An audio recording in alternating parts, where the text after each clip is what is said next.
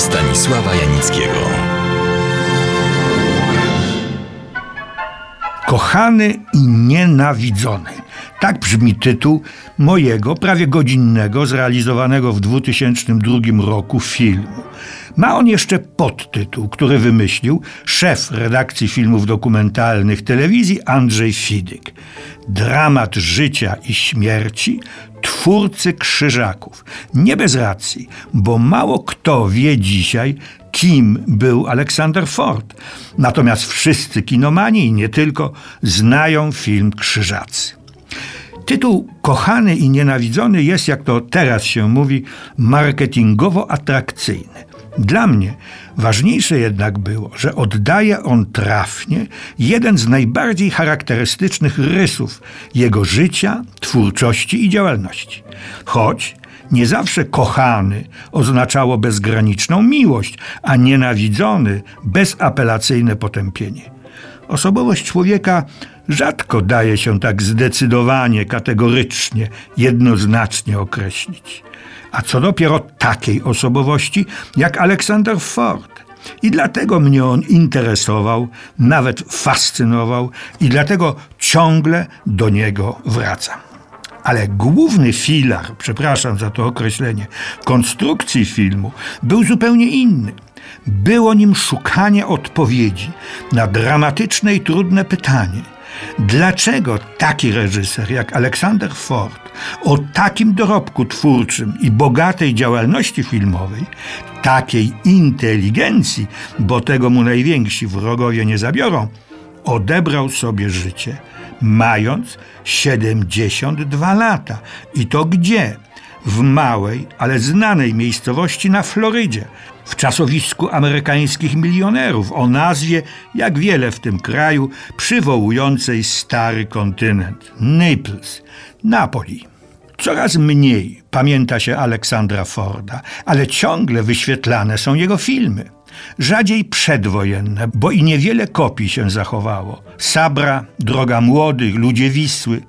Częściej, a właściwie stale, jego powojenne filmy, wstrząsającą ulicę graniczną, romantyczną młodość Chopina, przełomową, bo podważającą pewne zasady obowiązującego wówczas sztywnego, prymitywnego realizmu socjalistycznego, piątkę z ulicy Barskiej. Ryzykowny, bo wkraczający na współczesne podwórko młodzieżowe, którego Ford dobrze nie znał. Ósmy dzień tygodnia nie tylko jak na nasze warunki monumentalne, zrobione z rozmachem i inwencją, jak to się wtedy mówiło, super gigant krzyżacy. Poważna, i wartościowa adaptacja sztuki Leona Kruczkowskiego Pierwszy Dzień Wolności, podejmująca nie tylko skomplikowane relacje polsko-niemieckie w momencie zakończenia szaleńczej II wojny światowej, ale także dyskurs o postawach w czasie wielkiej próby z przejmującymi kreacjami Tadeusza Łomnickiego, Beaty Tyszkiewicz i Tadeusza Fijewskiego. O filmach Aleksandra Forda zrealizowanych za granicą niewiele dobrego da się powiedzieć, choć trzeba pamiętać, że powstawały one w warunkach nad wyraz trudnych. Natomiast jest czymś niezwykłym, paradoksem czy nadzwyczajnym zbiegiem okoliczności, że ostatnia jego praca twórcza, skromny, ale wstrząsający i z maestrią zrobiony spektakl o doktorze Korczaku w małym teatrze Ateneum 77 w Kopenhadze spotkał się z entuzjastycznym przyjęciem. Najpoważniejsze dzienniki relacjonowały i omawiały obszernie to przedstawienie. Nie fantazjuję, mam kserokopię tych recenzji, omówień, analiz. Cytuję powtarzające się zdanie: Jak wiele można zrobić, mając tak ograniczone środki.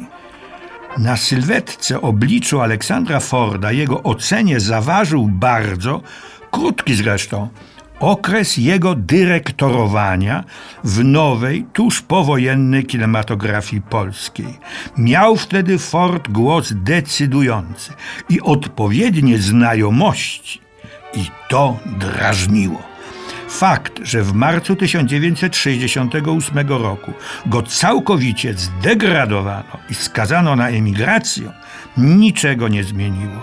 Ta zadawniona niechęć, czasami wręcz nienawiść, przekazywane z pokolenia na pokolenie, trwa niestety po dziś dzień. Ale mimo to, a może właśnie dlatego, zainteresowanie Aleksandrem Fordem, twórcą i człowiekiem, się utrzymuje. I oto 24 marca odbędzie się wieczór poświęcony Aleksandrowi Fordowi. Gdzie? W Falenicy pod Warszawą. Tam rodzina Fordów mieszkała przez kilka ostatnich w Polsce lat. Wieczór odbędzie się w kino kawiarni Stacja Falenica, która jest organizatorem całego przedsięwzięcia. Obecne będą żona Aleksandra Forda, Elinor, mieszka w Naples na Florydzie, tam gdzie pochowany jest jej mąż, i najstarsza córka, Konstancja, mieszka teraz w Kopenhadze. Wieczór ten i spotkanie nie mogłoby się odbyć bez pomocy Państwowego Instytutu Sztuki Filmowej, sieci kin studyjnych i lokalnych. Patronem jest organizacja Linia Otwocka. To wspaniała inicjatywa i oby jak najwięcej takich się odbywało. Filmowcy nie tylko w Warszawie urzędowali i ślady ich działalności twórczej rozsiane są po całej Polsce. A co się działo w Falenicy, opowiem w Odeonie.